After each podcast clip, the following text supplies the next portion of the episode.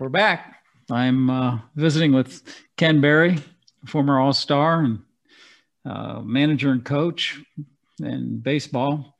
Uh, Kenny, before the break, we were talking about uh, the possibility of you making a few comments on uh, the book that I wrote. I know after you wrote it, you called me and and you said, "Hey, Brick, this is the Bandit."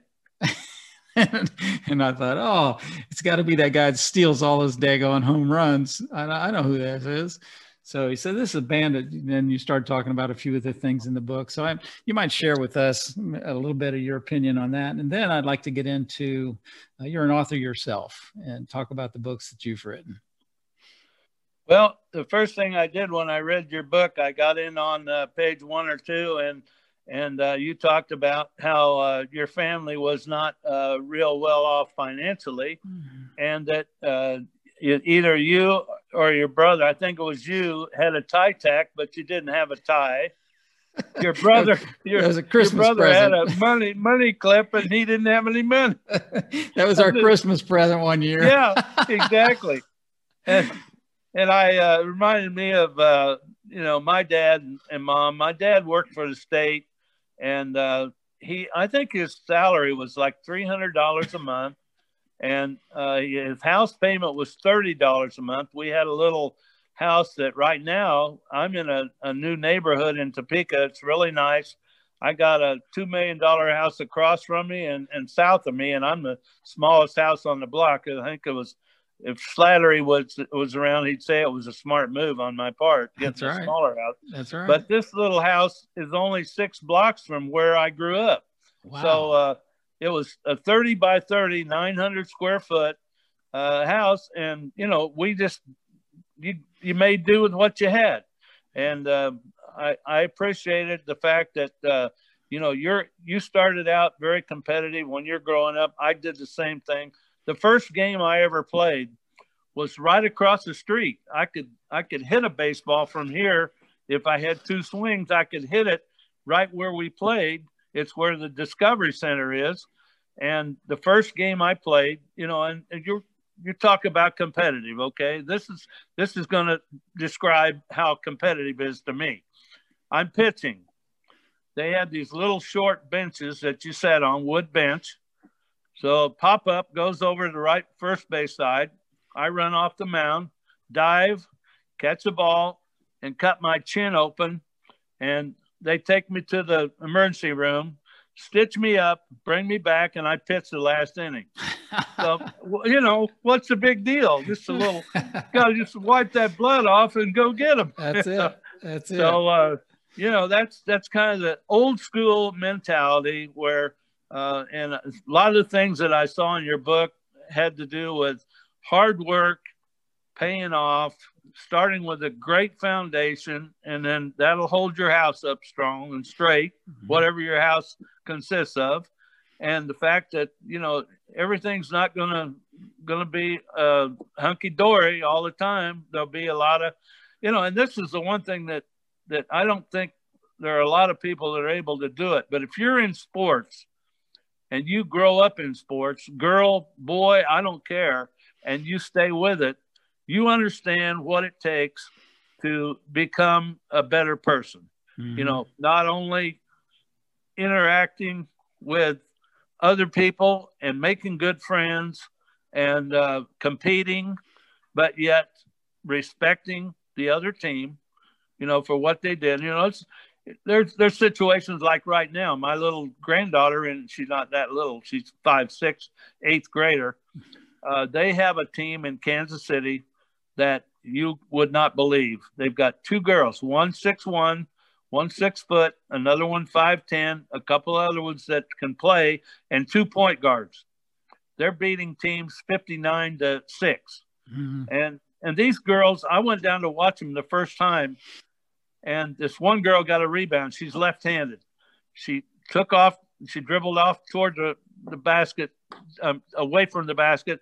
Took two dribbles. Saw her buddy on the way down, and off the dribble threw a baseball pass right on the money. Who caught it and laid it in? And I'm going, they don't do this in high school. Yeah. And yeah. and watching them was so much fun that uh, and the the nice thing and I told the coach I only got to talk with him one time. We were leaving between games. He wasn't doing the JV game and he was just having to be standing within five feet of me and I kind of leaned over and said, Hey, you're doing a great job of coaching. I like what you're doing with the girls are passing the ball and and nobody's being selfish and everything. He says, I wouldn't have to really do much coaching with this team. I said, Yeah, but you're you're doing a great job getting them. And they don't even think twice about throwing the ball to the other person. So yeah, you know, yeah. that unselfishness. Yeah, exactly. I, yeah, I found uh, you know perseverance and resilience. If you've got that, uh, you can do about just anything you want to do. And that's exactly. some lessons I learned that in high school. I had, had some things in the book about uh, different things that I learned in high school. And, and our, our principal at the time, he was a little priest, tiny little guy with a big voice, and he was tough, but he always talked about resilience. Yeah. Kind of drilled that into our heads. And then you have to be resilient. And if you are, you're always going to make the best of a situation. So, well, I think one of the things that, that hit me, and, and I, I saw it through your book too a couple of times, is is being able to adjust. Mm-hmm. Uh, when I played football at rural, we were our we had two guys on the line that weighed 119 pounds. Okay, so that's that's not really good. So our coach, we did the trick plays. We did the one that I talked about. We had another one that we all we did was run three single wing plays to set up a pass. And everything we did was a little bit of either a pass or tricky. Mm-hmm. And we, like I said, had a pretty good year. Well, then I've got Bryce Stallard, who's the basketball coach, and he saw that we we didn't have much talent. And you know, I you're right. I shot in high school. I shot a lot, but you know, I, I'd give it up too, but we had Ron Paradis, yeah. who went to K State and was a, yeah. a, really good shooter. Yeah. And we had, and Delby Lewis was uh, a point guard for KU. Yeah. They were both, they were both freshmen. Oh, wow. If they'd been sophomores or juniors, then I would have been blessed with having a team that, that yeah. possibly go to the state tournament. Well, after they got rid of me, then they won the state tournament. So, you know, obviously I was, I was a drawback. But uh, this coach, he saw that we are limited. So what he did right before we started the tournament is he went into a, a stall against uh, Osage City. Gary Marriott went to Osage City. He was six five. We didn't have anybody we played against that was six five, especially guys that could go out and shoot from 18 feet on in. Mm-hmm. He averaged over 30 points a game, and we'd always get beat by 15. So he gets us out of class when school's over. He said, Take your shoes off, go stand out there. You go here, you go here, go here. So I'm standing on the point, got two guys on the wing, two guys on the baseline. And he said, Now this is what we're going to do. We get the ball. Kenny, you're going to hold it until the quarter's over, and then you're going to shoot it. And and if, if somebody comes out after you, throw it to one of the other guys, and then you guys give it right back to him. So we did this. The score at halftime was four to two. We were losing. the score with 30 seconds to go was eight to seven. We were down by one and had the ball. And of course, I'm sure yours truly threw up a, a bomb and missed. And Marriott got fouled, and we lost 10 to 7. Oh. But, but what I learned from both of those coaches was hey, you don't have to keep running into the wall and hurt yeah. your head yeah. and the wall doesn't move do something different don't be afraid yeah. so that that probably for me coaching wise made more difference in my coaching career than anything yeah. And uh, that's where like i put graybick hitting fourth yeah. and if we have time i have one other little story and i can i'll be done. Sure. Let's okay? let's do it. I'm i'm get i get released. I come home middle of uh, 1975. My buddy, who's got a Elevation Farms, you may have been by there, out off of 47th, just just west of uh, of uh, Wanamaker Road, right by that little schoolhouse on the corner. You go east about a quarter mile. He owned half of that area over there. His kid and my older boy are playing on the baseball team out at the Ken Berry League. So I go back and I go out to to watch him, and he says, uh, "Ken, I want you to take over the team." And Dave Palmer was his name, and he talked real slow. And I said, Dave, I don't. I said, you you want me to help you coach? I said, I'll be glad to do that, but you're the manager. I don't want to run the team. No, you're gonna run the team. Okay, so he left that in my hands. We go through the year. We're in seventh place out of 10 teams. We're playing our last game before the tournament. And we had two or three pretty good pitchers, two two good pitchers. And then after that, it was who knows who's going to be able to throw. And so I told the guys, I say, okay, guys, come here. You guys that are 13, you're going to pitch tonight. And the 14 year olds all went, You got to be kidding me. And so I said, No. I said, Here's the deal. If we lose, we'll be in seventh place when the game's over. If we win, we're going to finish seventh. So if it's rained out, we're going to finish seventh. And what I'm going to do is rest you older guys for the tournament so you can pitch the first two games. And I'm going to let these guys pitch and we'll just go out and have a good time and see what happens. So I had one little guy. Everybody's got one of these guys on the team. I call him. Er, I wrote a, actually wrote a book, and and he's the title, Little Bad John. You know the, the Jimmy Dean, Big Bad John. Yeah, that's, that's a song. Big Bad John. I remember. Well, yeah, yeah. Big Bad John said every morning at the mine you could see him arrive. He said six foot six, two forty five. Well, Little Bad John, every day when he arrived at the park, he still stood about five three, tiny bounce.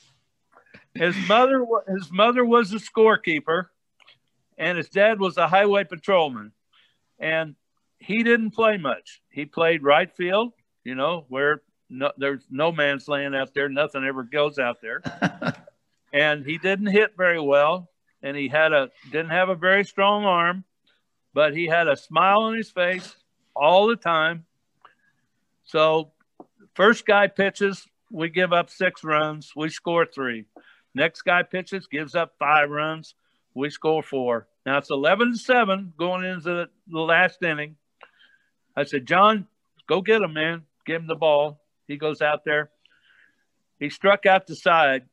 He threw a curveball and he threw so slow the other team couldn't wait on it and so I the game the game's over and I pulled him aside. We lost, but I pulled him aside. Said, John, where'd you learn to throw that curveball? He said, Well, your friend Jerry, I live his backyard and my backyard match up. I've been working on the curveball all summer long. I said, Well, don't ever tell the coach anything. You know, the manager doesn't know. And so, okay, now three days later, the tournament starts we lose a heartbreaker three to two. We play the next game, we win five to four, five to one, whatever. Now we're going up against the Phillips 66ers, who are 18 and 0. The last, the next game. I said, John, you're going to pitch tomorrow. He says, I am. I said, Yep. So get your rest. Thinking it won't do him any good, get his rest or not. So he comes out, we beat him. He struck out 11. They couldn't wait on him. I had my best friend, my, and he's one of my coaches in basketball, come over to me. His wife got in my face, two inches from my face. She says, How could you pitch that kid? He didn't throw hard enough to hit. And I'm going, Oh, Nancy, really?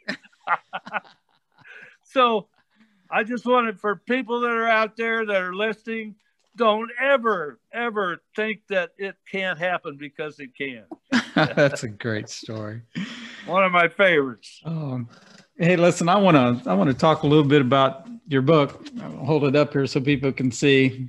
It's, okay. Uh, called Comeback. It's uh, a novel that you wrote, and uh, and you've written some other books. So I, I just want to talk about you being an author, and maybe tell us a little bit about some of your books and then uh, why you do it, or uh, I'm sure you do it because you enjoy it. But how I uh, fell into it. Yeah, yeah.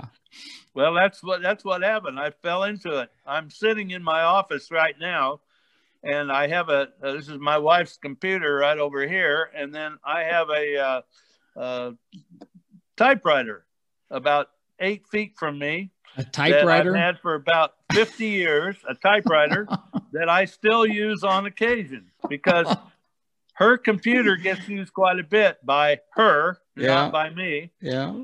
And so I'll I'll use a typewriter. I don't mind. I I was uh, pretty good in typing. That's that's where the competitiveness came in when we used to do our time typing. Yeah. You know, and how yep. many words a minute. Well, I was into that. So. and I think my English teacher in uh, school appreciated that I uh, I read a, a book about a book a day. I loved reading books, so I'd always have a book, and I couldn't diagram a sentence or or tell you you know why you didn't end the sentence with at and things like yeah. this. Yeah. But but he he really appreciated me reading, and so I got an A in English, and I sure didn't deserve it, I'm sure. But uh, anyway, um, you may have to help me, Joe. All right, I'm, I'm. Why you Why you got into writing? Oh yeah. So one night, it was probably around eight thirty, nine o'clock. I walk in our office and I sat down at the typewriter I put a piece of paper in. I started typing and I typed Artie the awesome apple. And my wife yelled at me from the other room, said, What are you doing in there? I said, Well, you got me. I'm not sure because I didn't come in here to write a story, but I, I think I just did.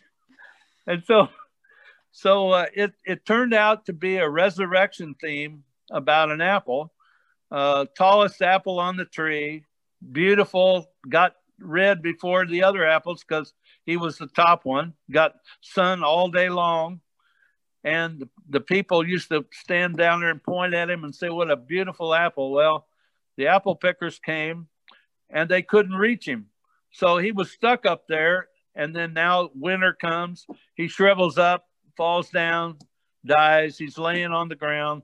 The Bibby kids are in their backyard where the tree is, they say, There's that awful apple we've been throwing our football at. Let's go get him. And they stomp him, and his seeds go everywhere. And so the next spring, one of the seeds had gotten down in the crack of the ground, snow covered him up. When it became spring, the weather heated up, an apple tree came up. So that was, you know, I didn't go in there to write a story, let alone a resurrection theme. That is great. But, but that's what happened. So that now my wife looks at the story and she says, This isn't bad. She didn't say it was great or really good, but she says, This isn't bad. To me, that was like, Oh, four stars or maybe five, you know? so I so I wrote Clyde the clumsy camel, Buster the the beaver who wouldn't brush, Art uh let's see uh, uh Barney the blue moose, and three or four others and you know, I spent a lot of time going around to people and and at businesses and saying, "Would you like to buy two hundred dollars worth of these and then donate them to a charity?"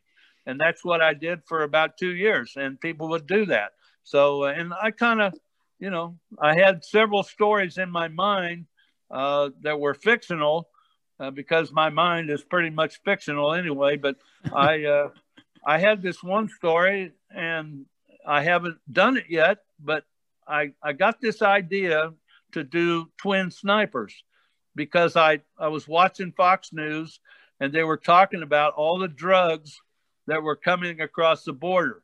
Well, for me, if you knew me well enough, you'd like you'd know that I like the good guys to win. Yeah. That's why Clyde the clumsy camel, who's cross-eyed, gets big glasses and he can see again. Buster the beaver doesn't brush, but then Dr. Tony, who's Tony Pleviak, was my dentist across the street.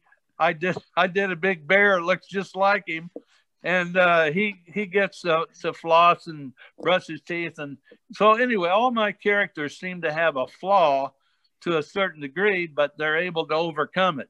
So I've got twin snipers. I got this uh, guy that's a uh, uh helicopter. He flies Blackhawks in uh, for the uh, Marines, and he's gone most of the time. And he's a, a Mexican American. his uh, family inherited 800 acres right on the Rio Grande. So he's away most of the time, and the drug cartel sees that his farm or his ranch is a good place to cross. So they start coming through. Well, his boys have become snipers. They went in the Marines because he he brought a, a buddy his home that was a SEAL and uh, got wounded. He brought him home and uh, he told the boys about his sniper stories. So they decided to go in and enlist. And in two years' time, they had graduated at the top of their their class. They became snipers. So the three guys are in Afghanistan. The girls are there by themselves on 800 acres, and the drug cartel starts to come through. So I said, that's going to have to stop. So that's how I came up with that story just because I was watching Fox News. Wow.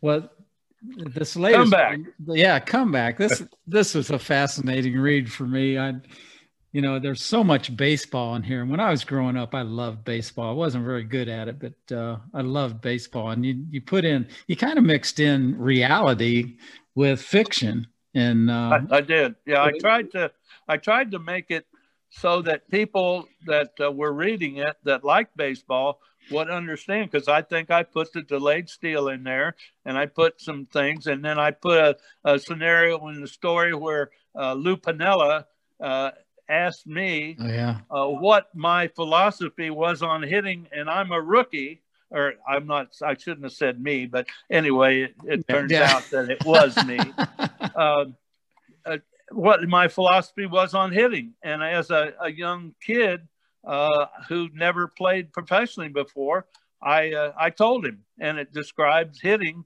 from in my mind to a T. So uh, then, along with the story, there's romance in there. There's a yeah. little uh, science fiction, yeah. and uh, the story has a lot of truth and, like you said, a little fiction in there too. So I enjoyed doing it. In fact, I was working on a on a uh, murder mystery that's almost done. I'm not going to try to sell it right away because I'm I don't want to think people are going to think I'm going to come out with a book every two weeks to try to sell them. So um, I got into this one just on a, a whim, spur of the moment thing, and I started liking it so well. And then Alita made the fatal mistake of saying, "I really liked your story."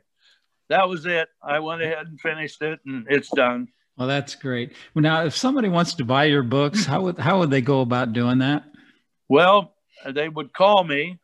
I would go to the post office after they mailed me a check, and I would send it right out to them. Okay, so you if they want to if they want to take my number down, it's area code 785 633 6837 and the book is 15 and with the envelope, the container it comes in, and the postage, it comes to like four fifty or something like that. So twenty dollars. Twenty we'll bucks. Get the book.